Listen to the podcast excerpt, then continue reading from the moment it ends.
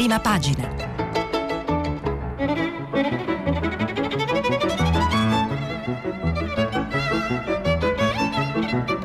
Questa settimana i giornali sono letti e commentati da Flavia Perina, editorialista del quotidiano La Stampa.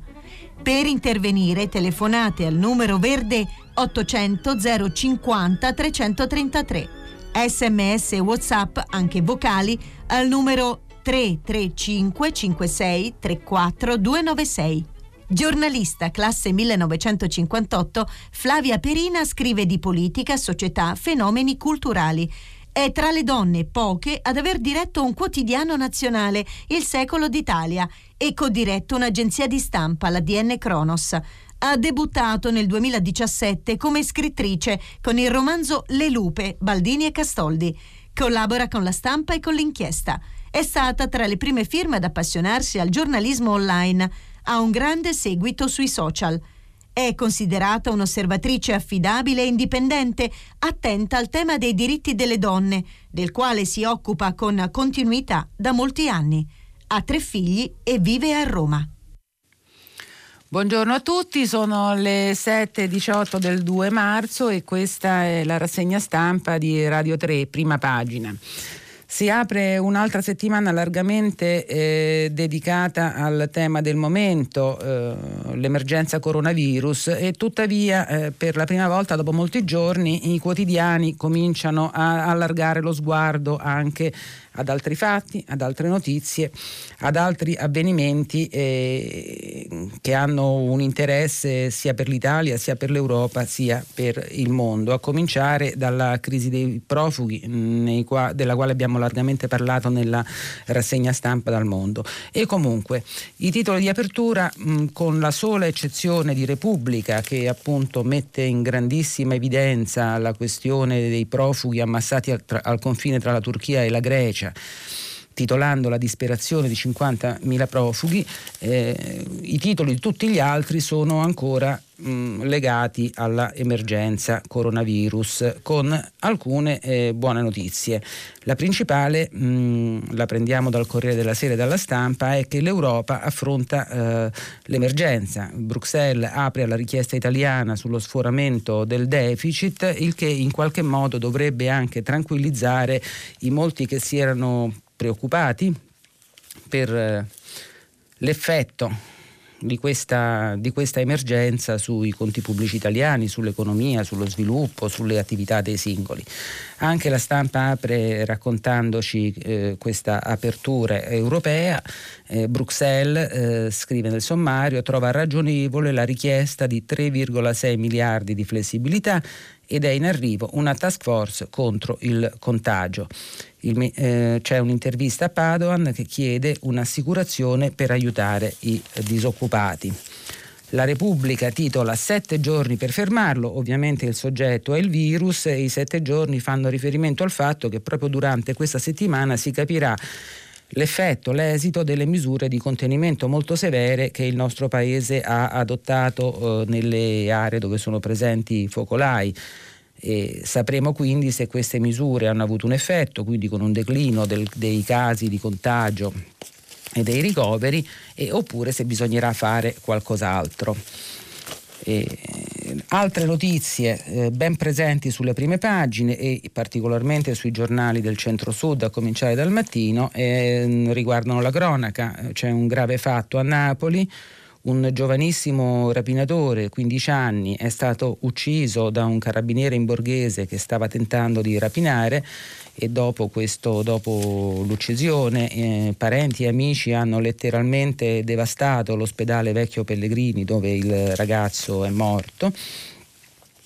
E poi, eh, come, come dicevamo, eh, le notizie sul, sull'emergenza profughi in Turchia. Va bene, cominciamo da... Uh, dal virus, come è d'obbligo. Arriva una nuova regola nelle zone a rischio, la regola del metro di distanza, è contenuta nel, governo, nel decreto del governo eh, appena emesso, che eh, tra l'altro contiene altre importanti novità. La prima è l'annullamento delle ordinanze dei comuni in contrasto con le misure statali. Avevamo visto in questi giorni tutta una serie di ordinanze fantasia di singoli sindaci, di singoli comuni che tentavano di rispondere alle ansie dei cittadini spesso in modo piuttosto sconnesso. Ecco, il governo dice basta, quello che eh, si fa per eh, contenere il virus lo decidiamo noi e eh, i sindaci devono adeguarsi alle scelte del eh, governo centrale. Allora, musei, chiese e ristoranti, la regola del metro di distanza. Pagina due del Corriere della Sera, il servizio di Alessandro Trocino.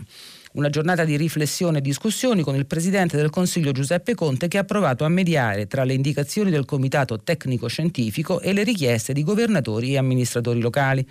Alla fine il decreto della Presidenza del Consiglio è stato firmato e ha assunto una forma più complessa, con ulteriori differenziazioni per territorio e con un tentativo di uniformare le linee di azioni che sta già provocando qualche polemica, perché nel decreto si prevede che non possono essere adottati e sono inefficaci le ordinanze dei comuni dirette a fronteggiare l'emergenza che siano in contrasto con le misure statali.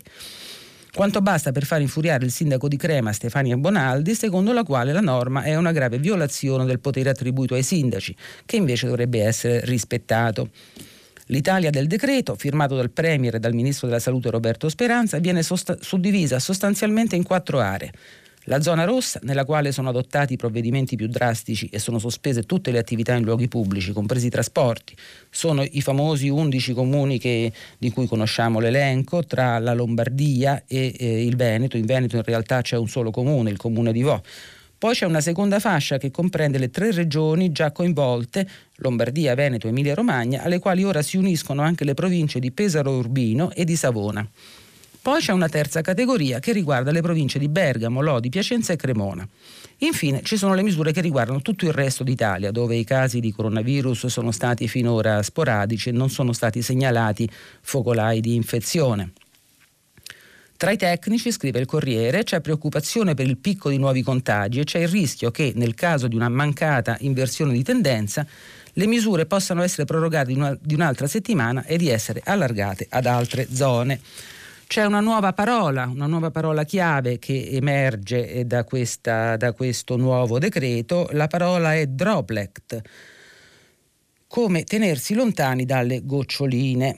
Droplet è un termine inglese, scrive il Corriere, e il suo significato si può tradurre letteralmente con gocciolina. In realtà però droplet è qualcosa di più specifico, indica il criterio di tenersi alla giusta distanza affinché le goccioline di saliva che disperdiamo nell'aria starnutendo e tossendo, ma anche soltanto parlando, non arrivino agli altri. Esattamente quel metro di distanza che viene richiesto per garantire gli standard di sicurezza e quindi per consentire di riaprire i ruoli, i luoghi attualmente chiusi per precauzione, dalle scuole alle chiese e dai bar al cinema. Uno dei primi esempi di applicazione del droplet si è visto ieri in Vaticano per gli ingressi a Piazza San Pietro per l'Angelus del Papa. I controlli erano effettuati uno per volta, mantenendo sempre una distanza di sicurezza di uno o due metri tra le persone, e lo stesso sistema potrà replicarsi sia nelle chiese, con i posti da occupare già assegnati tenendo presente la distanza minima da garantire, sia negli esercizi pubblici che sono stati temporaneamente chiusi per l'emergenza. Bene, vediamo invece dalla Stampa che cosa sta decidendo l'Europa, che eh, finalmente si è messa in moto per affrontare un'emergenza che riguarda particolarmente l'Italia, ma che sta cominciando a preoccupare anche altri paesi. A pagina due eh, del quotidiano torinese vediamo il servizio da Bruxelles eh, che ci racconta che se davvero il piano del governo italiano per rispondere all'emergenza coronavirus prevedesse una spesa extra pari allo zero virgola due per cento del P I L, cioè tre virgola sei miliardi, difficilmente l'Europa storcerà il naso.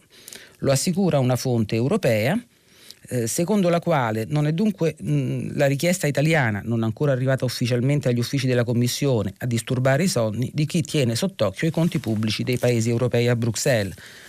Il vero timore in Europa è per le possibili ripercussioni sull'economia dell'Eurozona e per lo spettro di una recessione che si fa sempre più minaccioso. È di questo che discuteranno mercoledì i ministri delle finanze dei ventisette in una riunione straordinaria convocata in videoconferenza, come molte delle riunioni che si tengono in questi giorni un po' in tutto il mondo, dal presidente dell'Eurogruppo Mario Centeno, un evento eccezionale che dà l'idea dei timori e dell'urgenza. Intanto anche Ursula von der Leyen ha deciso di intensificare gli sforzi per affrontare a trecentosessanta gradi i problemi legati al coronavirus. Oggi la Presidente della Commissione lancerà la creazione di una squadra speciale all'interno dell'esecutivo europeo per affrontare l'emergenza.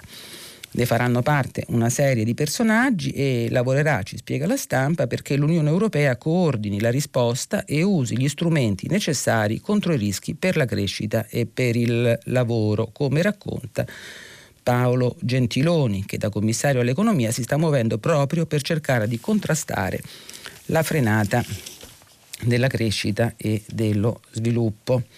Non soltanto in Italia, ovviamente, fonti europee mettono le mani avanti e spiegano comunque che dal vertice a ventisette non potranno uscire soluzioni magiche né rivoluzionarie. Nessun maxi piano europeo in vista, dunque, perché in questa fase non è previsto un accordo su politiche precise da prendere a livello europeo. Quello semmai sarà il passo successivo. Le stesse fonti spiegano che l'incontro servirà per condividere le valutazioni sulla situazione economica e finanziaria e per coordinare le azioni tra i governi nell'immediato. Dunque anche l'Europa comincia, comincia eh, a muoversi, a interessarsi, a interessarsi eh, soprattutto degli aspetti degli aspetti economici della, dell'emergenza coronavirus, e che tuttavia eh, nella giornata di oggi eh, presenta anche alcune, per la prima volta forse, notizie in, incoraggianti. Eh, la prima la prendiamo ancora dalla Stampa ed è, ed è un... Un ragionamento che arriva dai medici che si sono infettati e che sono guariti dall'influenza. I dottori guariti, titola eh, il giornale a pagina quattro, lanciano la sfida, banale influenza. Questa è la storia. Hanno avuto un forte raffreddore, qualcuno qualche linea di febbre. Se non ci fosse stato il coronavirus non se ne sarebbe accorto nessuno. Dopo la quarantena a casa o il ricovero sono finiti nella casistica dei guariti, come la giovane dottoressa dell'ospedale di Piacenza, il nome non lo metta perché non vorrei che qualche paziente si allarmasse inutilmente, finita in quarantena dopo aver combattuto con gli antibiotici che si era autoprescritta per quello che sembrava un fastidioso raffreddore che non voleva passare. Avevo fatto il vaccino antinfluenzale, racconta la dottoressa, poi abbiamo fatto tutti il tampone. Un mio collega stava molto peggio di me, lui negativo, io positiva. Racconta ancora, il raffreddore ce l'avevo una settimana, dieci giorni, prima che ci arrivassero tutti i pazienti dall'area di Codogno dopo la chiusura del pronto soccorso. Come l'ho presa? Un po' di sconcerto, non me lo aspettavo, e un po' di preoccupazione, non lo posso negare. Alla fine la sua è diventata una quarantena di famiglia, i genitori con cui vive, fuori dalla porta della sua camera con bagno, che le lasciano il vassoio col cibo, senza entrare. Il fidanzato a casa sua, anche lui in quarantena pre- precauzionale, senza sintomi. Per fortuna c'è il telefono, la televisione, i libri. Ho usato il mio tempo anche per preparare l'esame di specializzazione. Stare soli in una stanza non è piacevole, c'è il rischio di rimanere soli coi propri perse- pensieri. Adesso che è passata e che tra pochi giorni la dottoressa tornerà in ospedale, è il momento di guardare avanti. Per strada non porterò la mascherina, non serve, altrimenti dovrebbero indossarla tutti. Come esseri viventi siamo soggetti alle malattie, in alcuni posti c'è più rischio di altri. In ospedale, se poi servisse, mascherina, guanti e sopracamice. Dobbiamo stare tutti tranquilli, non basta un contatto estemporaneo per essere contagiati. Alla fine arriveremo a convivere con questa patologia come con l'influenza e come dall'influenza si guarisce. L'articolo poi riporta le testimonianze molto simili di altri di altri medici eh, che si sono appunto ammalati e che sono eh, guariti e ci raccontano la loro esperienza. Buone notizie anche dal fronte dell'ospedalità privata. Una delle preoccupazioni di questo momento era che il che mh, l'emergenza virus intasasse i reparti di rianimazione degli ospedali e quindi rendesse complicato eh, l'ordinaria attività del nostro sistema sanitario. Oggi risponde all'appello eh, per fronteggiare la situazione anche la sanità privata, che annuncia che metterà a disposizione letti e medici nelle zone gialle. L'articolo troviamo su Repubblica, pagina otto, scrive Alessandra Corica che l'idea che si fa strada è quella della collaborazione, perché il rischio maggiore dato dall'aumento dei casi di coronavirus è che il sistema possa collassare a causa della pressione. E allora la sanità nazionale chiama a raccolta gli ospedali privati per affrontare l'emergenza leva- legata al covid diciannove, tanto in Lombardia quanto in Veneto. Le cliniche così metteranno a disposizione i loro letti per aiutare gli ospedali pubblici a fare fronte all'emergenza. A sollevare il caso era stato ieri il segretario della C G I L Maurizio Landini, che durante la trasmissione in mezz'ora aveva sottolineato che la sanità pubblica sta affrontando uno sforzo straordinario e che questo sforzo è richiesto anche alla sanità privata. Dai privati abbiamo ottenuto piena disponibilità, hanno ridotto già su nostra richiesta il settanta per cento dei ricoveri non urgenti e messo a disposizione i loro posti in, ter- in terapia intensiva, dice l'assessore lombardo al welfare Giulio Gallera. Ieri i vertici della regione Lombardia, nella quale i letti che fanno capo ai privati sono oltre settemilacinquecento, di cui trecentottanta in reparti di rianimazione, hanno incontrato i rappresentanti delle cliniche. Alcuni ospedali hanno già concesso parte dei loro letti. Ma vediamo perché è importante superare questa settimana nella maniera migliore possibile. Ce ne parla a pagina nove, in una lunga intervista, il presidente dell'Istituto di Sanità Silvio Brusaferro, professore di igiene che da un anno è alla guida di questo istituto così centrale in questo momento. Siamo in una fase complessa, dice Brusaferro a Repubblica, e speriamo di fare il meglio possibile. Ci sono gli esperti del suo istituto e quindi anche di lui dietro la decisione di mantenere le chiusure in Veneto, Lombardia ed Emilia-Romagna. È stato necessario, spiega, perché dove c'è una circolazione locale sostenuta del coronavirus bisogna creare misure di distanziamento sociale. Quindi vanno bloccati momenti di aggregazione durante i quali le persone sono in stretto contatto. È un modo per rallentare la diffusione dell'infezione. Le azioni di contenimento, spiega Brusaferro, servono soprattutto per una categoria di persone come ormai noto a tutti. E i casi più complessi li stiamo vedendo tra gli anziani, portatori di più patologie. L'infezione complica situazioni già fragili. Per loro dobbiamo fare in modo che l'infezione si diffonda più lentamente e che si evitino picchi simili al focolaio lombardo, dove molti si rivolgono a strutture sanitarie provocando il sovraccarico. Il presidente dell'istituto quindi non parla di infezione sconfitta, ma di tentativo di rallentarla. Si capirà in questi giorni se l'obiettivo è perseguibile. Le prime decisioni di chiusura, spiega Brusaferro, sono del weekend scorso, quello del ventuno ventidue febbraio. E visto che l'incubazione della malattia dura quattordici giorni, fino ad ora l'abbiamo diagnosticata in persone che l'hanno presa precedentemente. Nei prossimi sette giorni però, se quello che abbiamo fatto è sufficiente, dobbia- dovremmo iniziare a vederne l'efficacia. Se i contagi dovessero scendere, significa che le chiusure sono servite, altrimenti sarebbe un problema, ma i provvedimenti verranno decisi via via. Speriamo di vedere i primi risultati verso la fine di questa settimana, che è decisiva. Dunque è possibile, è possibile che questa sia davvero la settimana delle buone notizie. E tra ma non tutta l'Italia eh, non tutta l'Italia si ferma si ferma per il virus. Eh, i giornali, in particolare Il Tempo, riportano fotogallerie di feste, presentazioni di libri. Andiamo a cercare sotto il titolo, anzi no, è Il Fatto a pagina otto che ci propone una, una ampia fotogallery della, delle feste romane che vengono confermate nonostante il coronavirus. Altro che quarantena è il titolo. Nella capitale la settimana del carnevale si conclude con un grande party in un albergo del centro, mentre i presenzialisti della casta non fanno mancare il loro contributo contagioso a premi, rappresentazioni teatrali e libri dei soliti noti.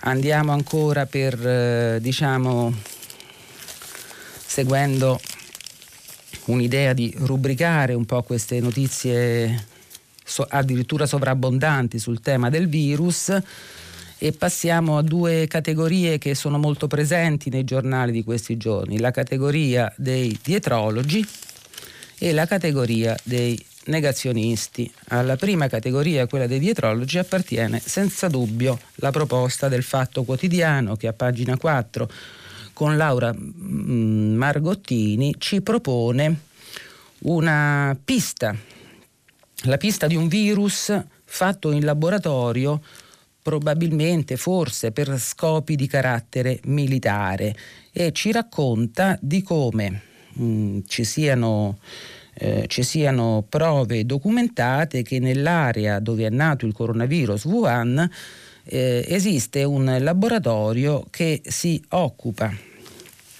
eh, di ricerca scientifica su mh, pandemie e agenti patogeni sconosciuti.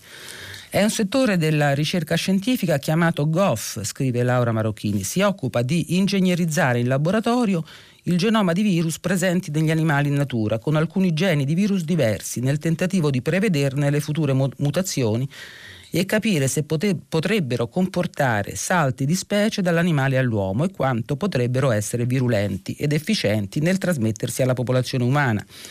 È un campo controverso quello della ricerca G O F, sia per la co- per- pericolosità che la creazione in laboratorio di nuovi patogeni pone, sia per la mancanza di trasparenza e controllo da parte della società civile, specie in paesi poco trasparenti per definizione, come la Cina o la Russia, ma anche negli U S A.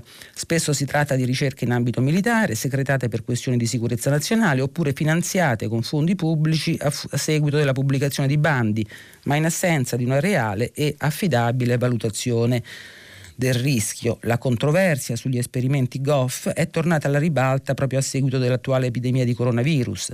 Nel duemilaquindici, infatti, una ricerca scientifica pubblicata sulla rivista internazionale Nature Medicine riportava i risultati di un esperimento che aveva condotto alla creazione di una chimera virus, cioè una versione ibrida tra un ceppo di coronavirus originariamente del pipistrello e uno simile a quello che causa la SARS nell'uomo. Il virus così creato mostrava di essere in grado di infettare le cellule delle vie respiratorie umane. Dunque è possibile, eh, secondo il sospetto che adombra il Fatto Quotidiano, che questo studio, che, questa, che l'attuale emergenza sia in qualche modo legata a questi tipi di esperimenti, o comunque non se ne può escludere la possibilità.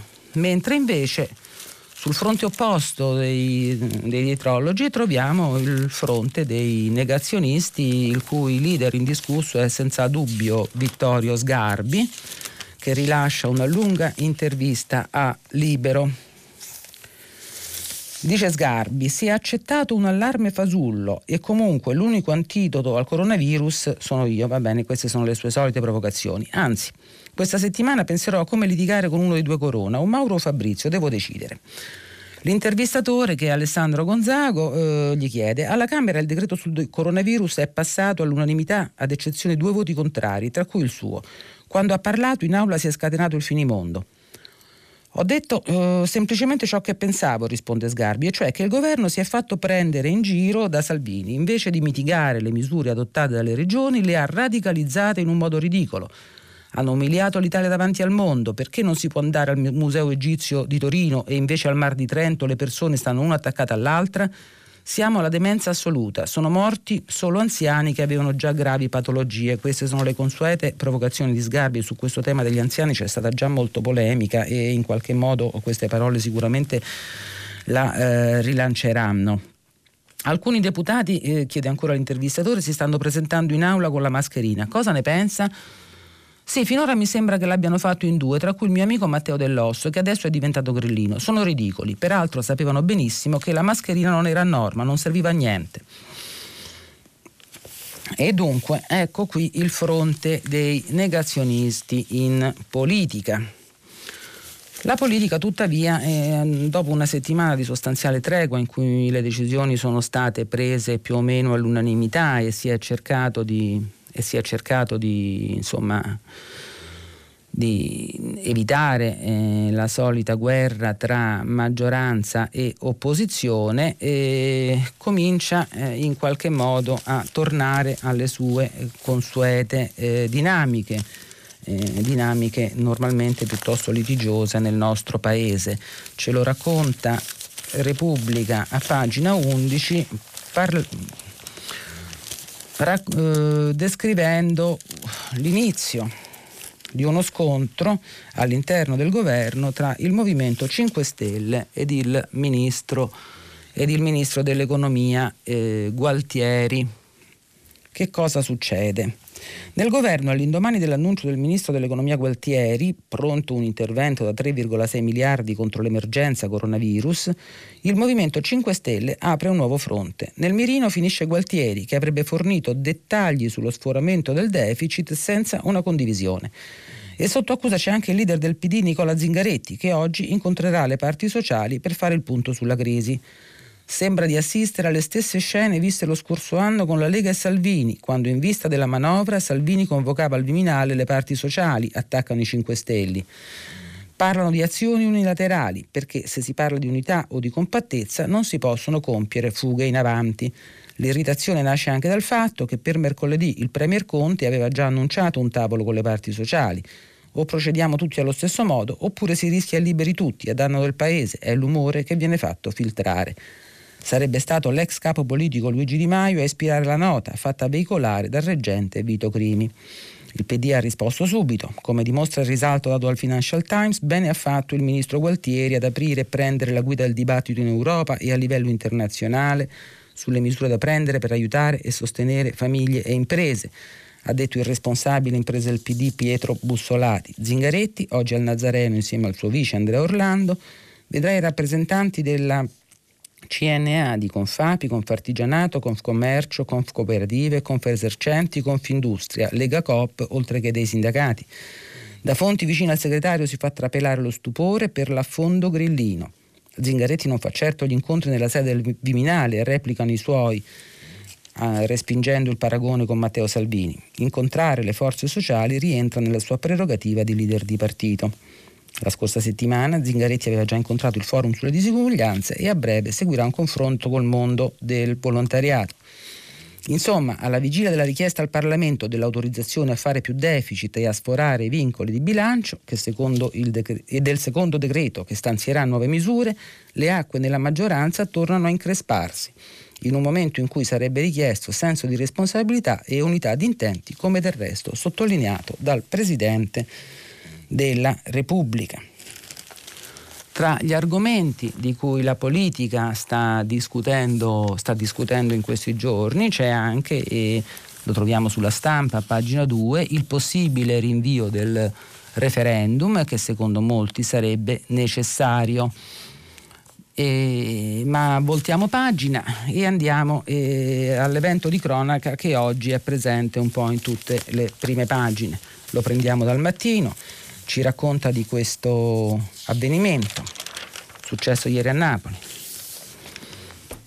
Una notte di sangue, come scrive Giuseppe Grimaldi a pagina due.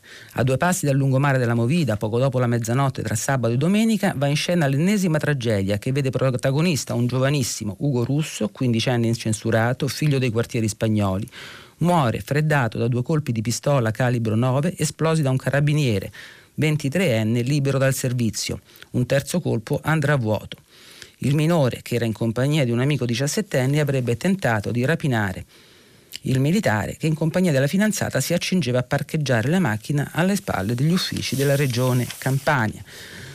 Non è soltanto questo, perché poco dopo, quando il giovane Ugo Russo è stato portato quasi esanime in ospedale, E è successo, è successa una di quelle scene che siamo purtroppo ormai spesso abituati a vedere nei pronto soccorsi di alcune zone d'Italia, in particolare del napoletano, del napoletano.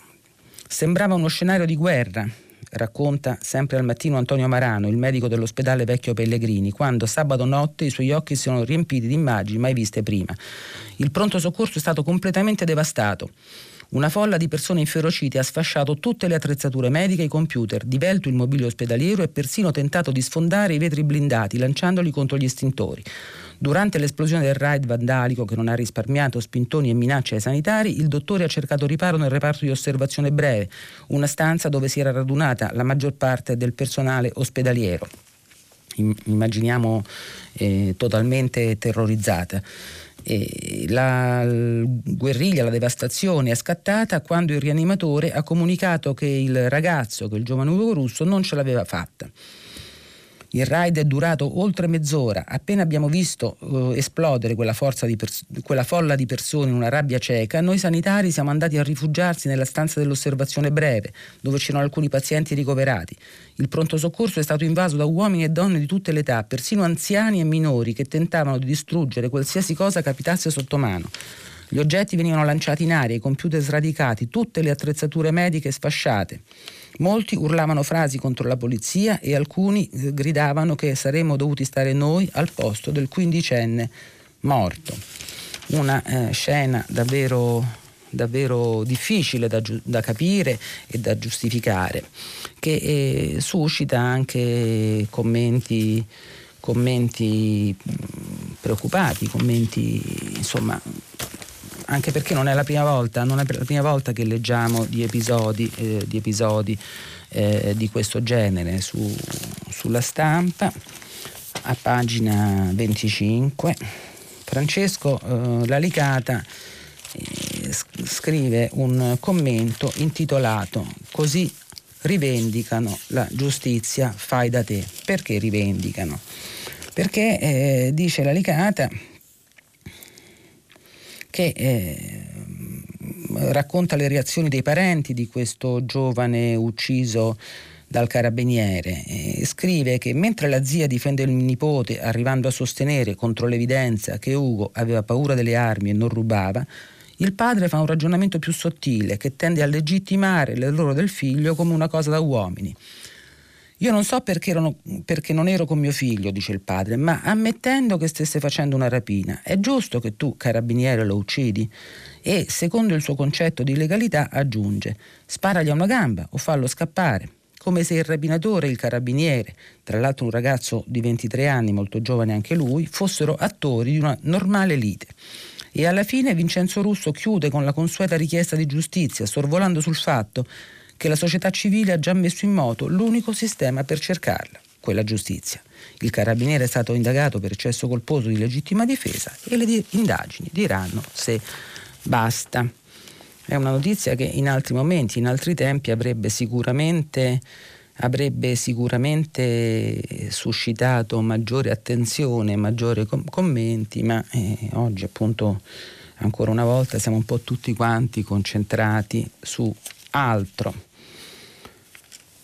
Andiamo alla guerra dei profughi. Come abbiamo detto, il giornale che se ne occupa con più attenzione oggi è Repubblica, che dedica le prime, le prime quattro pagine a questo argomento e ha un inviato, Marco Mensurati, nell'isola di Lesbo in Grecia, che è una delle frontiere di questa nuova invasione determinata dalla decisione del leader turco Erdogan di aprire i confini, di aprire i confini per reazione a quella che lui ritiene una mancata solidarietà europea verso i suoi progetti in Siria. Scrive eh, Mensurati, il piano di Erdogan per l'assedio dell'Europa procede a gonfie vele, la bomba umanitaria innescata nei giorni scorsi è esplosa e la Grecia è in fiamme. Dopo Evros, nel nord del paese, dove la polizia è ormai sopraffatta e sta sparando con i gas lacrimogeni contro famiglie con bambini che cercano un varco nel filo spinato, la nuova ondata travolge anche Lesbo, i suoi campi sovrappolla- sovraffollati e la sua popolazione innervosita da troppi anni di abbandono.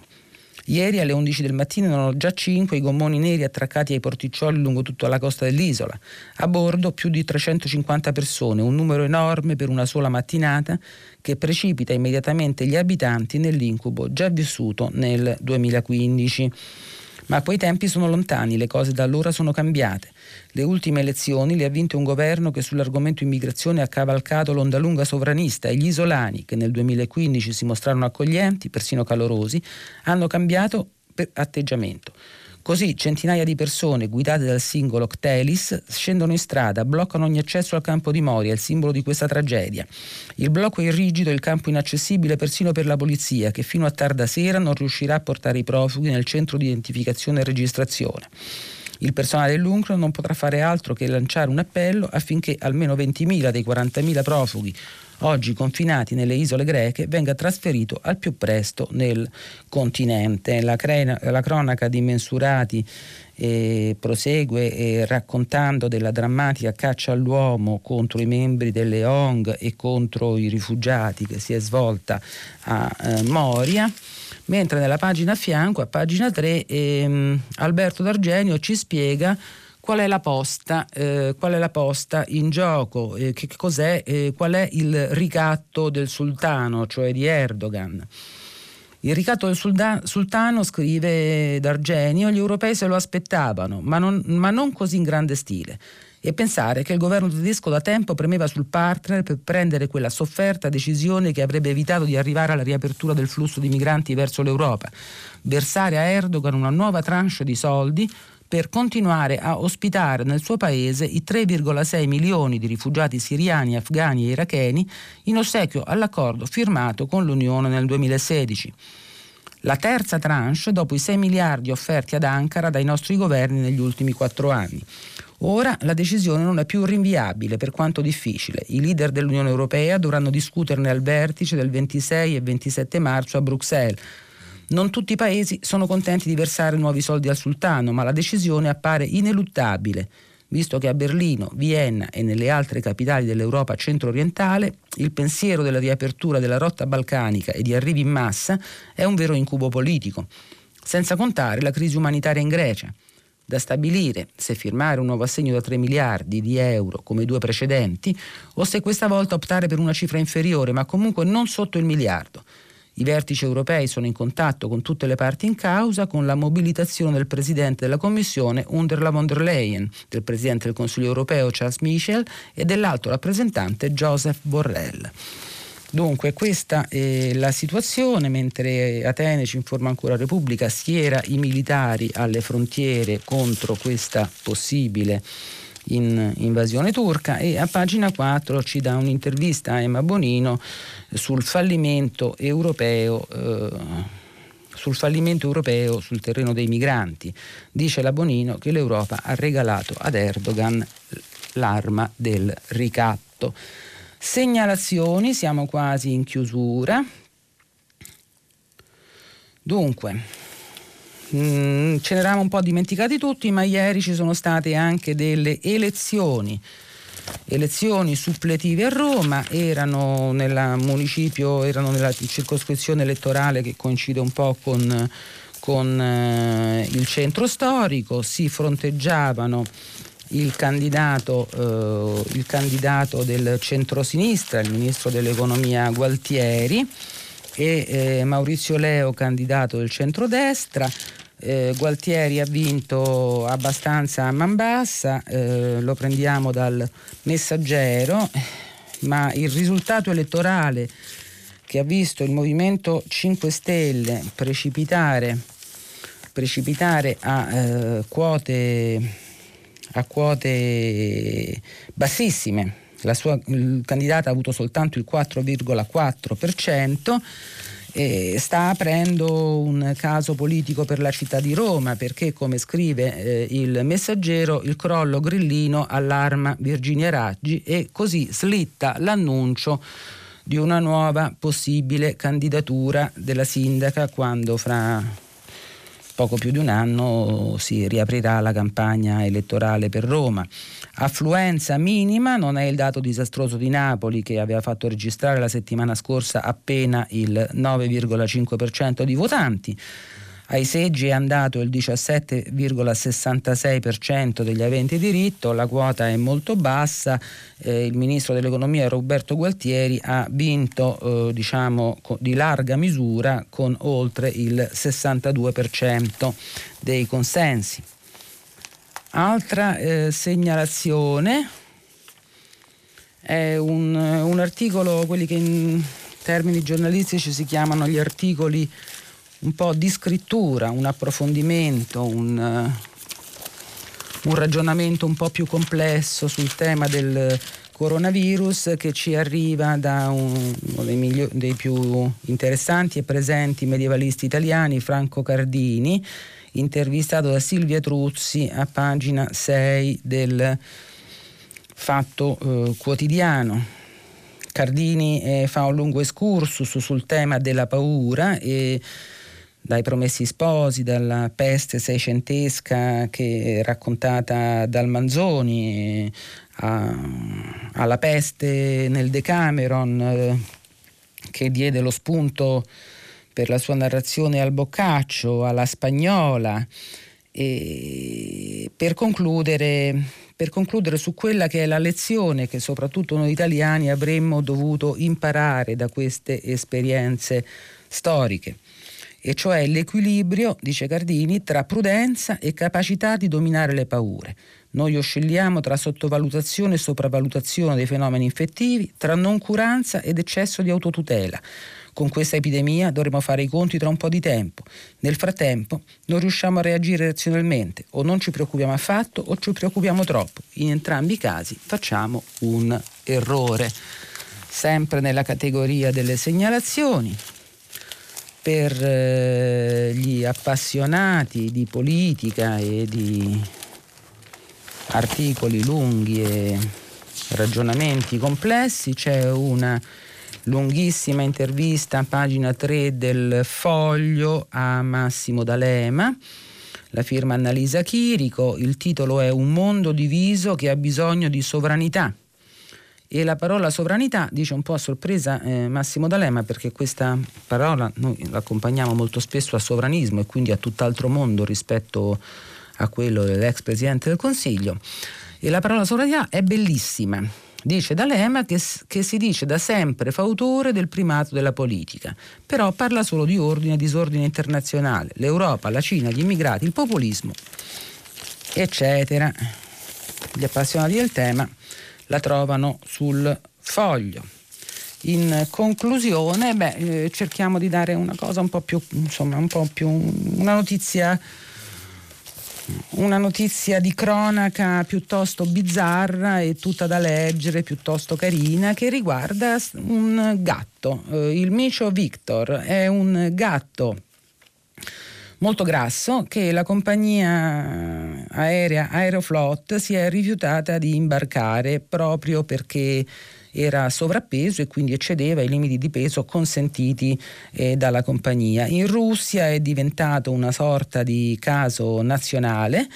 E, eh, sul web si è, c'è stato uno schierarsi di fazioni a supporto e a solidarietà del proprietario che, era, che è stato persino punito dall'Aeroflot per aver cercato comunque di imbarcare questo gatto. E sono, gli sono stati fatti regali, è nata una campagna eh, all'insegna dello slogan "Il grasso non è un crimine, siamo tutti Victor", hanno scritto i russi su Facebook, fino al punto che eh, questa storia è diventata virale non solo in Russia ma ha fatto il giro del mondo, e alla fine è dovuto att- addirittura intervenire Vladimir Putin per eh, dare una opinione ufficiale del governo russo eh, sulla vicenda. I russi, ci spiega il Fatto Quotidiano, che mette in prima pagina, forse per alleggerire un po' il clima di questi giorni, questa, questa vicenda, Eh, i russi eh, sono eh, i cittadini del mondo con più felini domestici, e, cioè sono quelli che in assoluto amano di più i gatti, e quindi è eh, comprensibile come mai questo gattone sovrappreso, di cui ci sono anche delle belle fotografie, abbia suscitato questa grandissima attenzione e questo piccolo putiferio eh, mediatico. Con questo la rassegna stampa di oggi finisce qui. Dopo la pubblicità vi aspetto, come tutti i giorni, per il filo diretto eh, attraverso le vostre telefonate, ma anche i commenti, le segnalazioni, le segnalazioni eh, online. Qualche minuto e torniamo ad ascoltarci. Buon, buona giornata. Flavia Perina, editorialista del quotidiano La Stampa, ha terminato la lettura dei giornali di oggi. Per intervenire chiamate il numero verde ottocento zero cinquanta trecentotrentatré. Sms WhatsApp, anche vocali, al numero tre tre cinque cinque sei tre quattro due nove sei. Si apre adesso il filo diretto di Prima Pagina. Per intervenire, porre domande a Flavia Perina, editorialista del quotidiano La Stampa, chiamate il numero verde ottocento zero cinquanta trecentotrentatré. sms e whatsapp, anche vocali, al numero tre tre cinque cinque sei tre quattro due nove sei. La trasmissione si può ascoltare, riascoltare e scaricare in podcast sul sito di Radio tre e sull'applicazione Rai Play Radio.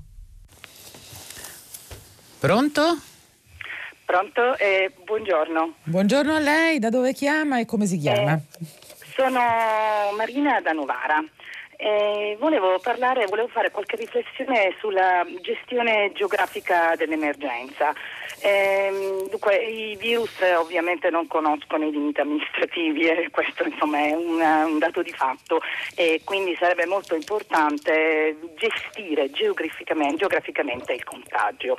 Eh, Codogno dista più di duecento chilometri da Livigno, ma ad esempio meno, cioè è a cento chilometri da Novara. Novara è in Piemonte e invece Livigno è in Lombardia. Eh, ovviamente Limone Piemonte, che in Piemonte non ha lo stesso rischio che può avere eh, la provincia di Novara. Perfetto, Quindi, però, però Marina, perfetto, eh, questa nuova, il nuovo decreto fatto dal governo non fa esattamente questo, divide l'Italia in quattro aree e per ciascuna di queste aree, che non seguono i confini geografico-amministrativi ma seguono, diciamo, confini collegati all'emergenza, per ciascuna di queste quattro aree indica delle misure molto sì, precise. È stato tutto quanto, cioè è stato detto in Piemonte si può andare verso la riapertura delle scuole, riapertura dei cinema e del teatro, tutto insieme. E se pensiamo che Novara dista solo quaranta chilometri da Milano, eh, quindici dieci chilometri, da, cioè venti chilometri da, da, da, da Magenta, insomma siamo veramente vicini alla Lombardia, e oltretutto c'è un flusso di giornalieri che vanno tutti i giorni a Milano e tornano. Eh, pensare che eh, tutto il Piemonte va trattato in una re- logica di riapertura in maniera tutta assieme, come se fosse la, la gestione di Novara sia uguale a quella di Limone e Piemonte, mi sembra una visione un po' miope. Forse non dovremmo lavorare per, eh, per regioni, ma dovremmo lavorare per blocchi di comuni, e questo sarebbe eh, tutta un'altra maniera di lavorare. Ecco. Sì, in effetti appunto, questo ultimo de- decreto lavora per blocchi per, mh, di comuni, e credo che alla fine, diciamo, se all'inizio dell'emergenza era immaginabile eh, che ci fosse un po' di confusione, e adesso penso che dobbiamo un po' tutti fidarci eh, delle misure che sono state prese, che sono misure finalmente razionalizzate. Anche la decisione di eh, obbligare i sindaci ad adeguarsi a quelle che sono le indicazioni nazionali va nella direzione di un riordino degli allarmismi, delle preoccupazioni e di indicazioni precise ai cittadini. Andiamo avanti, pronto? Buongiorno. Buongiorno a lei. Mm, eh, come Lucio si... da Bologna. Scusi, non ho sentito il nome? Lucio da Bologna. Lucio, buongiorno. buongiorno. Che cosa buongiorno. ci racconta?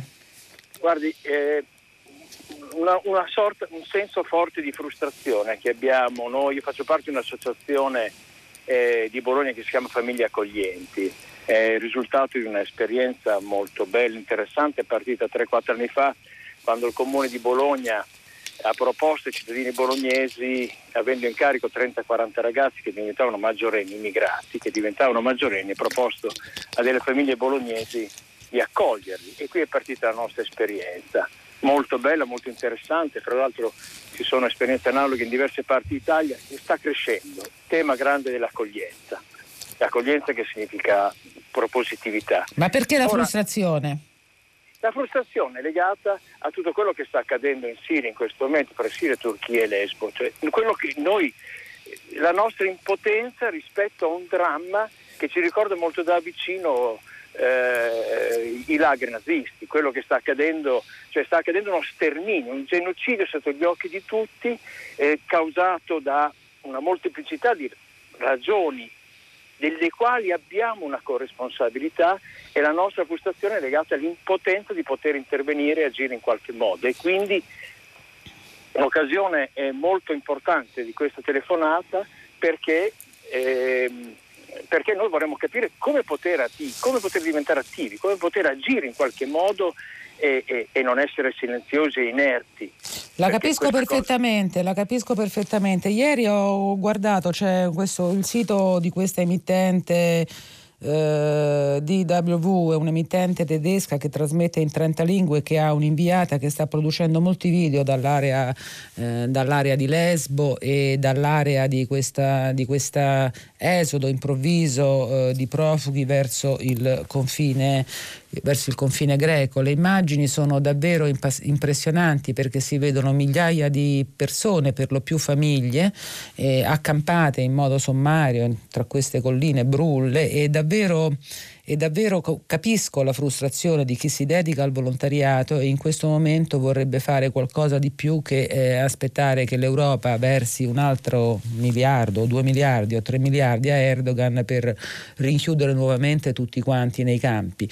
Noi abbiamo addormentato le nostre coscienze su questo tipo di dramma che è alle porte di casa nostra, e le abbiamo addormentate delegando ad altri eh, la gestione di tutto ciò e facendo finta che non sta succedendo succedendo niente. Ora i fatti ci eh, ricordano drammaticamente che ci sono milioni di vite in pericolo, e forse anche questa emergenza coronavirus che ci ha insegnato, ci sta insegnando, ci sta ricordando che cosa significa avere paura per se stessi, per i propri figli e per i propri cari, potrebbe essere un'utile lezione quando guardiamo queste immagini, eh, un'utile lezione per evitare di archiviarle come le cose che succedono e di cui non ci dobbiamo interessare. E andiamo avanti, un'altra telefonata, pronto? Pronto, buongiorno. Buongiorno, eh, da dove chi... Siamo da Torino, anche se io sono un insegnante che lavora in provincia di Savona, che attualmente è chiusa per il coronavirus. Senta, l'argomento è il referendum costituzionale. E volevo esprimere la mia preoccupazione per quanto sta accadendo, per quanto è accaduto nelle due supplettive di Napoli e di Roma, dove la percentuale degli, dei votanti è stata bassissima, e eh, ricordando che il referendum costituzionale non prevede il quorum. Eh, tenga presente che io, facendo uh, un, un, un progetto su cittadinanza e Costituzione, questo mese di marzo la, l'avrei destinato a informare gli studenti sul prossimo referendum, cosa che non troviamo da nessuna parte, a parte pochissimi quotidiani ogni tanto informativa. Tutto salta perché questa settimana siamo chiusi e la prossima non lo sapremo. Ma il discorso è questo, cioè, visto che non c'è quorum e visto che non c'è informazione, io mi auguro che eh, ci sia proprio un, una proroga, una, una posticipazione di questo referendum, per dare modo ai cittadini di informarsi al di fuori di questa pseudo eh, emergenza, e quindi di arrivare con coscienza critica, come diceva Tocqueville, a votare, perché se no non è democrazia se non andiamo a votare con coscienza critica. Questo è quanto. Uh, sì, uh, sicuramente, sicuramente questo è un punto di vista. C'è anche un altro punto di vista, uh, il rinvio di una consultazione elettorale, peraltro dall'esito fino a questo momento abbastanza scontato. Probabilmente eh, sarebbe un altro elemento di allarme all'estero per la situazione italiana, diciamo, ci mostrerebbe come un paese in preda a una crisi di panico.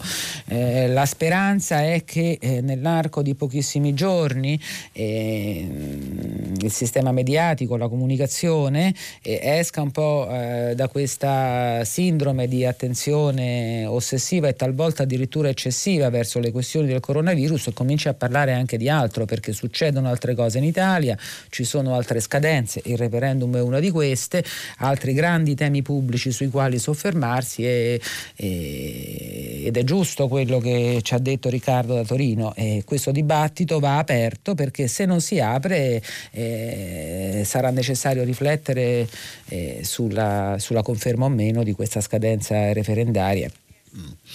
Eh, bene, eh, dal, dal, dalle telefonate passiamo, siccome sono moltissimi, dagli sms, ne leggo alcuni rapidamente. Eh, molta, molti commenti che riguardano anche la vicenda del carabiniere che ha sparato a Napoli. Dunque, Beniamino scrive: accusare di un reato il carabiniere che a Napoli ha sparato contro i rapinatori è come accusare di reato il macchinista di un treno che investe una persona che si è buttata sotto. Il carabiniere era sotto la minaccia di una pistola ed era suo dovere, oltre che suo diritto, rispondere. E um, un altro, Stefania, eh, chiede come vede lei il comportamento del carabiniere, condivide l'ipotesi di eccesso colposo di legittima difesa. Da come ha presentato la notizia, l'unico problema sembrerebbe la reazione folle della famiglia, invece i problemi sono entrambi e la reazione del carabiniere non è la migliore dei due. E come lo vedo? E lo vedo, ci sarà un'indagine e non è che sono io che devo vederlo. In un caso eh, come questo eh, la magistratura indaga, presto ne sapremo di più e potremo formarci un episodio, una, un'opinione più compiuta. Eh, sempre sulla vicenda napoletana, ehm, qua c'è un ascoltatore che non si firma e, di, e dice: bravo il padre del ragazzo morto a Napoli, lo giustifica, è lui il colpevole e quindi il responsabile forse anche della morte del figlio. Mi sembra un giudizio eccessivamente duro eh, nei confronti di un genitore che eh, probabilmente nulla ha fatto di più di quello che fanno un po' tutti i genitori. Magari si è un po' disinteressato, magari poteva seguire meglio questo ragazzo, ma eh, dire che eh, le colpe dei figli ricadono sui padri mi sembra, soprattutto in questo caso, un po' eccessivo. Eh, ancora su Lesbo eh, scrive Maria Giuseppina, Be- Maria Giuseppina Bennato da Torino: la situazione a Lesbo è drammatica, esprimo la mia profonda indignazione riguardo a quanto sta accadendo e di fronte all'indifferenza dell'Occidente. Chiedo che da subito siano attivate azioni di sostegno con la creazione di corridoi umanitari. Maura Coveri è d'accordo, a Lesbo, dice, si vive in una condizione inumana, l'Europa in intervento. Anche Maura Coveri appartiene alle famiglie accoglienti di eh, Bologna. E... Ancora presto, ancora su Lesbo, facciamo presto, attiviamo corridoi eh, umanitari. E dopodiché eh, ci sono, ci sono ovviamente moltissimi commenti sul coronavirus, ma riapriamo la linea telefonica. Pronto? Pronto. Buongiorno. Buongiorno, sono Renata dalla provincia di Venezia. Buongiorno Renata. Buongiorno, io no, avevo scritto un messaggio per il discorso del eh, pronto soccorso del Pellegrino di Napoli, perché mi sembra una cosa veramente mh, eh, direi brutta questa, che dei cittadini se la prendono con delle persone di cui loro stessi potrebbero aver bisogno. Cioè, come si fa a distruggere Eh, tutto questo posto che serve alla cittadinanza? E quindi proprio questa cosa io non l'ho capita e mi è dispiaciuto molto, perché ho conosciuto eh, il personale eh, che, quando sono stata a Napoli e, e devo dire che è un personale molto competente, molto gentile e che, che lavora in una situazione un po' che mi ha un po' anche, eh, come posso dire, non spaventata, ma vedere la guardia e, e loro barricati dentro eh, mi ha fatto un po' così, insomma. Eh, mi, mi volevo dare la mia solidarietà a questo personale. Grazie Renata, penso che siano parole importanti, perché eh, immagino che dopo una vicenda del genere il personale sia anche sotto shock e spaventato, e la solidarietà da un posto lontano e bellissimo come Venezia è sicuramente importante. Pronto? No, allora telefonate, in attesa delle telefonate, e torniamo ai messaggi. Eh, sono un, diciamo nella categoria consigli per il coronavirus. Paolo da Perugia dice che eh, la mascherina forse serve poco a niente per proteggersi, ma è utile al contagiato per non infettare gli altri. Se la portassimo tutti potremmo rallentare il contagio, o mi sbaglio? Eh, di fatto le mascherine in Italia eh, risultano in, introvabili al momento, e quindi magari sì e magari forse non ce ne sono neanche abbastanza. E ancora sull'assalto al pronto soccorso, assalto al pronto soccorso sconvolgente, ma più sconvolgente che in mezz'ora non siano intervenute le forze dell'ordine per arrestarli tutti, scrive Roberto da Lavagna. Torniamo al telefono. Pronto? Sì, pronto, buongiorno. Buongiorno. Mi chiamo Fiorenzo, telefono da Padova. Buongiorno Lorenzo. Fiorenzo, sì. Ah, Fiorenzo. Buongiorno. Niente, io volevo intervenire sulla notizia del carabiniere di Napoli, perché diciamo mi tocca direttamente, in quanto io sono stato carabiniere, sono, adesso sono in pensione, però ehm, solidarizzo un po' con la categoria, Eh, io vorrei dire innanzitutto che quando siamo in America la reazione dei carabinieri è sempre molto misurata, così ci insegnano anche alla scuola, e quindi quello che è successo è pienamente comprensibile. Fra l'altro io ehm, so cosa vuol dire anche avere davanti un'arma da fuoco, nel senso che eh, frequento anche tiro a segno anche adesso, quindi sono esperto un po' delle armi, e vi assicuro che ci sono delle armi, probabilmente era una di queste che aveva questo ragazzo, giocattolo, neanch'io uno a casa, che sono veramente difficili da, da riconoscere da un'arma vera. Quindi la reazione, eh, i tempi di reazione sono molto rapidi. Questa persona si è vista davanti a questa pistola, eh, questo l'ha armata, quindi ha scarrellato, i tempi là sono di pochi secondi, se sparava lo ammazzava. Non aveva alternativa, cioè chiunque, carabiniere o no, se avesse avuto un'arma avrebbe eh, reagito. Fra l'altro questo si è anche qualificato dicendo che era un carabiniere, più di questo. Allora veramente io dico, in questo paese dobbiamo decidere da che parte stare, dalla parte dei delinquenti o dalla parte delle forze dell'ordine, perché non è il primo caso che succede e veramente questa è una vergogna, perché dovremmo a questo punto dire ai carabinieri, ai vigili e compagnia: non vi diamo più l'arma, l'ordinanza, andate là col manganello come era una volta in Inghilterra a farvi ammazzare, perché non c'è alternativa, cioè non possiamo eh, indagare eh, per, per eh, eccesso di difesa una persona che è preposta a difendersi, quindi a usare anche un'arma. Grazie Fiorenzo. In realtà eh, l'indagine in questo caso sono, diciamo, automatiche, doverose, eh, anche a tutela eh, di... Di questo, di, questo giovane, di questo giovane carabiniere, e ricostruiranno la dinamica e speriamo che riportino anche un po' di serenità in questa, in questa vicenda. Torniamo ai messaggi. Eh, mi scrive Giulia da Roma eh, dicendo che ho parlato di invasione dei profughi siriani. Ma quale invasione? Scrive Giulia. Basta con questa terminologia bellica. Sta parlando di alcune decine di migliaia di persone del tutto pacifiche che cercano di entrare in un continente di oltre cinquecento milioni di abitanti perché non hanno alternative. Eh, forse il termine che ho utilizzato era sbagliato. Eh, sicuramente eh, i profughi che tentano di attraversare il confine tra la Turchia e la Grecia sono persone pacifiche, le vediamo nelle immagini, nessuna di loro è armata né ha atteggiamenti bellicosi. Io non collegavo la parola, diciamo, la parola invasione probabilmente è una di quelle che ricorrono sui giornali, e forse sì, dovremmo usare un altro, un altro termine più blando. È una lunga marcia di persone disperate. Torniamo al telefono, pronto? Sì, sono Lucia, pronto, mi sente? La sento benissimo Lucia, da dove Perfetto. Chiama? Dalla provincia di Milano, ho settantasei anni. Ho la bronchite cronica ostruttiva e ho chiamato per segnalare che c'è uno spreco nel, nei costi della sanità, sanità che magari è piccolo, però eh, se tutti non parliamo anche di queste piccole cose forse non siamo nel giusto. E qual è questo allora, spreco? Ecco, eh, io prendo, son, ho l'esenzione per questa malattia cronica. Eh, prendo un medicinale che mi viene passato dalla, dalla mutua, che eh, è composto, la, la confezione è composta dalle capsule per inalare e da una piccola macchinetta che eh, consente questo. Ora, ogni volta che io devo mh, prendere una confezione di questo prodotto c'è il dispositivo per l'inalazione.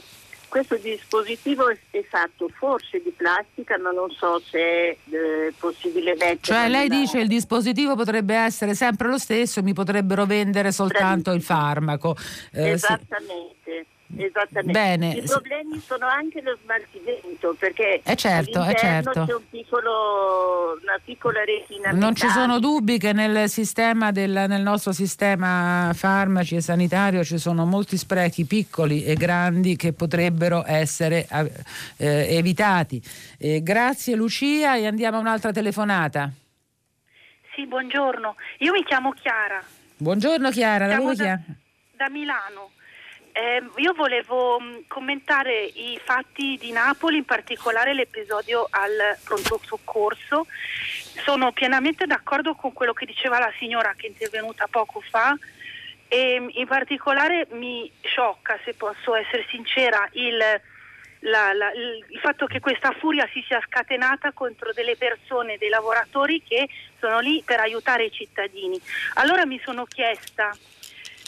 Mi sono chiesta in quale, siccome questo fatto è accaduto ai quartieri spagnoli, quindi non possiamo non considerare questa circostanza, allora mi sono chiesta ma qual è l'universo di miseria materiale, spirituale, civica che ha portato queste persone a eh, reagire all'episodio ovviamente triste e che verrà illuminato dalla magistratura del del tentato mh, eh, furto la, de, de, del carabiniere, ma do, do, quali sono le radici di questo, di questo fenomeno? E poi che cosa fanno le politiche pubbliche per andare a lavorare nei contesti in cui c'è questo tipo di miseria, che sappiamo che in Italia è altissima e in particolare al sud è altissima? Si tratta di politiche sociali, culturali, urbane che non sono coordinate, che non sono all'appello evidentemente. Quello che è successo ai quartieri spagnoli potrebbe succedere in qualunque periferia urbana eh, del, del, del nostro paese, perché ci sono delle sacche dove le persone stanno male e coltivano questa, questa rabbia che non è giustificabile ovviamente, ma ha delle spiegazioni secondo me. Ma eh, sì, d'accordo, grazie per la telefonata Chiara, sicuramente è un punto di vista. La sensazione eh, che ho io è quella che ci siano alcune aree dello Stato dalle quali, eh, alcune aree del Paese dalle quali lo Stato si è un po' eh, ritirato e, e quindi dove lo Stato si ritira c'è chi, eh, come appunto scriveva il commento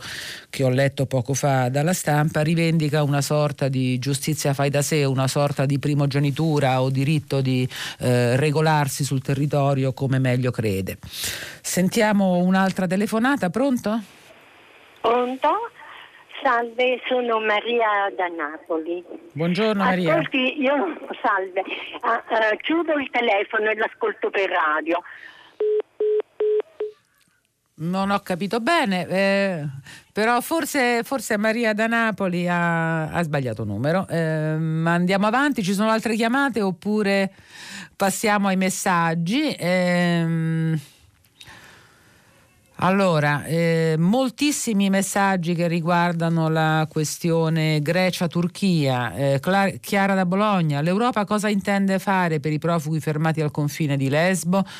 Uh, Aurelia da Livorno, penso che l'Unione Europea non debba più farsi ricattare dal dittatore turco, sarebbe meglio stanziare miliardi per accogliere i profughi. Melania da Torino, a tutti i bambini di Lesbo mando un abbraccio e mi indigno per questo massacro che non si ferma, che le famiglie siano accolte e che le coscienze di tutti si uh, risvegliano. E ancora si richiede attenzione internazionale sulla situazione in atto nei campi profughi di Lesbo.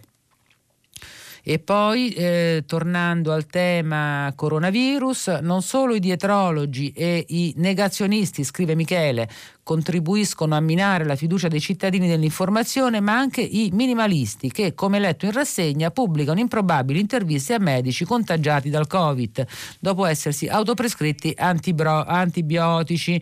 Questo ascoltatore eh, ce l'ha con i medici che eh, minimizzano. Barbara da Sarzana, le donne e gli uomini ai tempi della peste nei secoli scorsi erano abituati a confrontarsi con eventi inaspettati e imprevedibili che ponevano a rischio la vita di ciascuno e con la caducità della vita. Noi evidentemente no. Torniamo al telefono, pronto? Pronto? Buongiorno. Buongiorno, sono Maria da Napoli. Ascolti, ho mandato un messaggio in cui ho chiesto che cosa in sostanza cambiasse il referendum. Questo è tutto. Che cosa cambia quando ormai eh, è, stato, è stato approvato, credo, con maggioranza qualificata? Insomma, non so bene. Mi spiega? Guardi, il referendum è, è un referendum confermativo, cioè richiede la conferma di una decisione già presa dal Parlamento, che è quella del dimezzamento dei parlamentari. Eh, era possibile chiederlo, è stato chiesto, è doveroso a questo punto farlo, è stato fatto e indetto. E la politica su questo referendum si è, un, si è ha avuto un atteggiamento un po' schizofrenico. All'inizio il referendum è stato richiesto Nella, eh, nella convinzione che in qualche modo eh, questo, questa consultazione eh, accorciasse la vita della legislatura. Si faceva questo ragionamento: eh, i parlamentari, eh, pur di non, di non rischiare di andare a elezioni con i loro posti dimezzati, provocheranno una crisi prima del referendum, si andrà a elezioni prima del referendum e quindi si eh, rieleggerà un Parlamento con l'attuale composizione, un Parlamento più largo e non dimezzato, e quindi la norma costituzionale sul dimezzamento entrerà in vigore soltanto eh, in tempi biblici.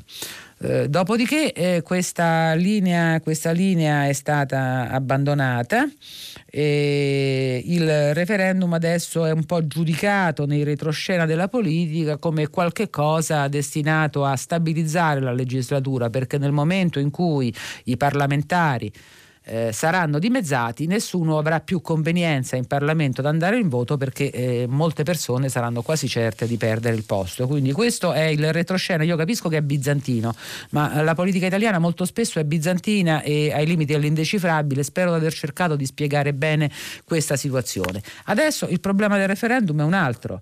Eh, si teme che eh, l'abbassamento eh, della platea elettorale per l'emergenza coronavirus, perché alla gente non gliene frega niente di votare su questa cosa o peraltro, eh, restringa talmente tanto la partecipazione al voto che eh, addirittura potrebbe prevalere un, un ben munito fronte del no alla riforma elettorale, il che ci porterebbe in un ennesimo e nuovo eh, putiferio. Eh, e quindi questo è il sospetto che si avanza in questi giorni, ancora in modo non compiuto, ma soprattutto dall'area dall'area dell'opposizione eh, sono arrivate ripetute richieste per rinviarlo. Più di questo un mio commento personale non glielo so neanche dare, perché la vicenda è molto complicata. Eh, secondo me è fissata una data, poi si deve votare ed è compito un po' della politica eh, portare le persone alle urne. Poi io penso che a fine marzo eh, è probabile, se siamo fortunati, che usciamo da questa fase di emergenza assoluta e forse eh, riusciremo anche appunto ad aprire altri capitoli di ragionamento pubblico. Mi scuso per la lunghezza con gli altri ascoltatori che probabilmente erano in attesa e torno, e torno eh, ai messaggi. Eh, è sempre la vicenda di Lesbo che fa discutere e parlare i nostri ascoltatori. Vi chiedo, scrive Giuseppe Curcio da Bologna, di affrontare la questione della violenza su tutti quei migranti a Lesbo. Mi piacerebbe sapere cosa si intende fare in Europa per evitare questa violazione dei diritti umani. Eh, invece eh, qua un messaggio non firmato. Ci indigniamo per la chiusura dei porti alle nostre navi da crociera che rischiano di sbarcare passeggeri infettati dal coronavirus e non interveniamo per dare una speranza di scampo a profughi respinti da ogni parte, intrappolati fra confini che non li vogliono. Facciamo qualcosa che salvi la nostra comune umanità. Ehm, ancora, ancora su Lesbo. La rete Porto Sicuro di Como. Vi preghiamo di raccontare quanto succede negli hotspot della Grecia. Fare informazione significa raccontare la storia, quella anche straziante di uomini, donne e bambini in fuga dalla guerra e che nessuno vuole accogliere, nessuno dei potenti della terra. Ma qui a Bologna, come a Como, in tante città italiane ci sono famiglie che hanno già fatto la loro parte in molte occasioni e sono pronte a battersi ancora ogni qualvolta i diritti fondamentali vengono lesi. E tornando Eh, tor- sempre sul Lesbo, scusate, ancora un altro messaggio. Nuccia scrive: aggiungo a mille altri il mio contributo di dolore per quanto sta succedendo a Lesbo. Abbiamo perso ogni riferimento di umanità e di compassione, sappiamo solo girarci dall'altra parte. Il mio è un urlo: restiamo umani. Faccio parte di una rete veneziana, do il mio piccolo contributo nel tendere la mano. Eh, per me è un po' sorprendente questa vicenda, ha, eh, questa vicenda dei profughi, e ha suscitato, ha suscitato una grande attenzione in un momento in cui io personalmente ero convinta che l'attenzione italiana fosse quasi totalmente assorbita dal coronavirus. C'è ancora una capacità di muoversi e di, eh, anche di indignarsi su argomenti eh, diversi. Eh, torniamo al telefono, pronto? Pronto, buongiorno signora, mi chiamo Mario, chiamo da Roma. Buongiorno Mario, mi dica tutto. Senta, ecco, intanto eh, sì, eh, mi sorprendo che lei si sorprenda. Io invece ringrazio, anzitutto ringrazio e mi rincuora molto questa partecipazione degli ascoltatori di Prima Pagina a questa vicenda dei, dei profughi e a tutte le vicende connesse, cioè alle modi arbitrari, per non usare termini più, più, più forti, che nazioni come eh, la Russia, come, la Russia di Putin, come gli Stati Uniti e come adesso la, la, la, la, la, la, la Turchia, no? Stanno facendo scempio del Medio Oriente e eh, quello che succede adesso alle nostre frontiere, questo, quello che succede a questi poveri nostri fratelli, no? Perché sono nostri fratelli, sono uomini e donne, però, che stanno, che stanno nella condizione in cui stanno, e nessuno, i giornali non hanno mai fatto collegamenti per illustrare agli italiani, per illustrare ma batt- a tamburo battente nelle prime pagine questi collegamenti, no? Che questo, questo che sta succedendo alle nostre frontiere è dovuto alle guerre disgraziate che sono state fatte, state fatte all'Iraq con le menzogne, ma vogliamo dirle, vogliamo dirle queste cose?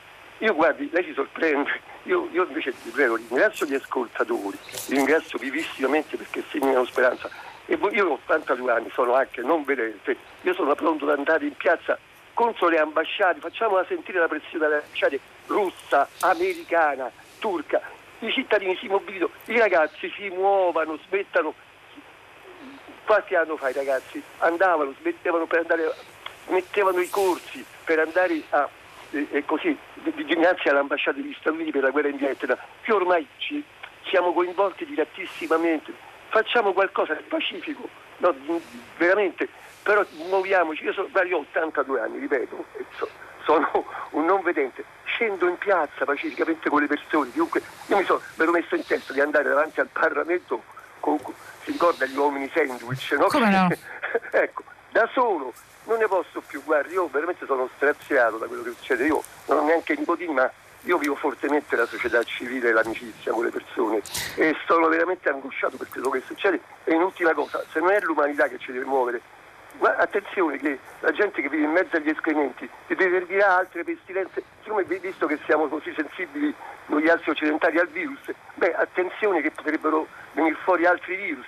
Scusi, io grazie Mario, grazie allora, anche di questo appello accorato e della sua sensibilità. Ho dovuto interromperla perché ci sono altre telefonate in linea. Pronto? Eh, buongiorno signora, dottoressa, mi scusi, io sono Liliana Diamanti, telefono da Bologna. Buongiorno senza Liliana. Nessuna, senza nessun senso di polemica, solo per capire. Allora, otto giorni fa da Bologna sono partite due macchine con dentro otto persone, per and- tra cui una bambina di dieci anni, per andare ad un funerale in Croazia per una vecchia signora di novantacinque anni, che era già ammalata da tre anni. Dopo otto giorni sono tornati ieri sera. Ho chiesto alla bambina: ma siete stati controllati? No. Ma alla frontiera non c'era nessuno? No. All'autostrada, lì ai caselli dell'autostrada, avevano i guanti e la mascherina.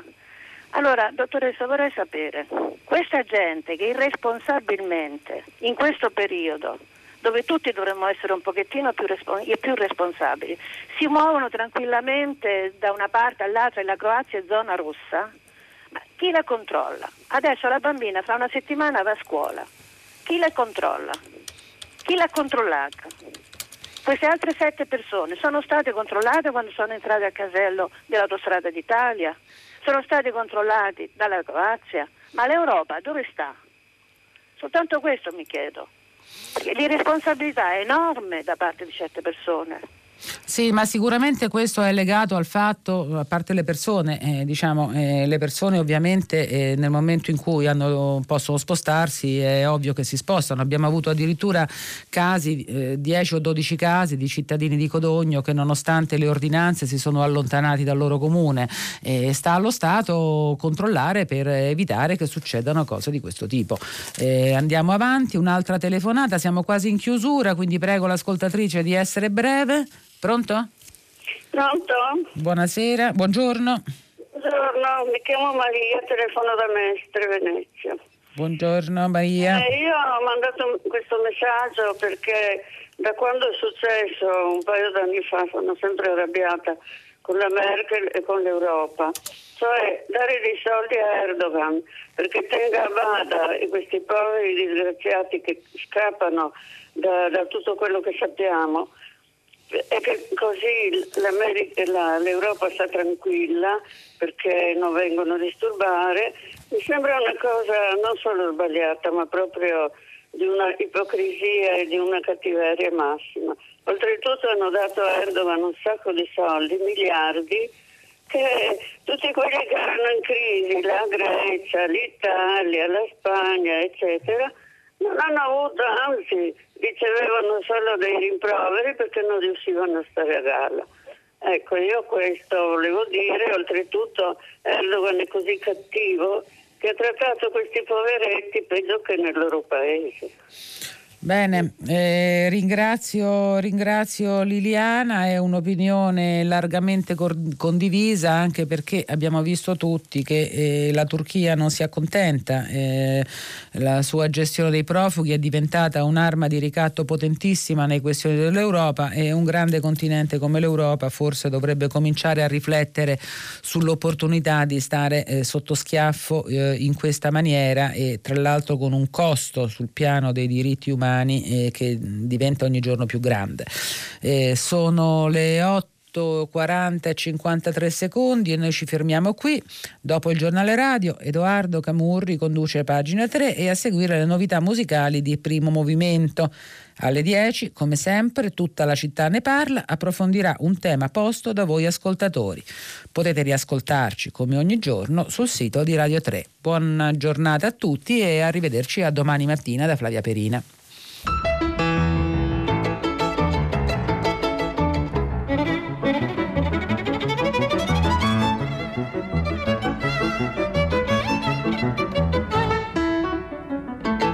Flavia Perina, editorialista del quotidiano La Stampa, ha letto e commentato i giornali di oggi. Prima Pagina è un programma a cura di Cristiana Castellotti. In redazione Maria Chiara Beranec, Natascia Cerqueti, Manuel De Lucia, Cettina Flaccavento. Posta elettronica primapagina chiocciola rai punto it. La trasmissione si può ascoltare, riascoltare e scaricare in podcast sul sito di Radio tre e sull'applicazione Rai Play Radio.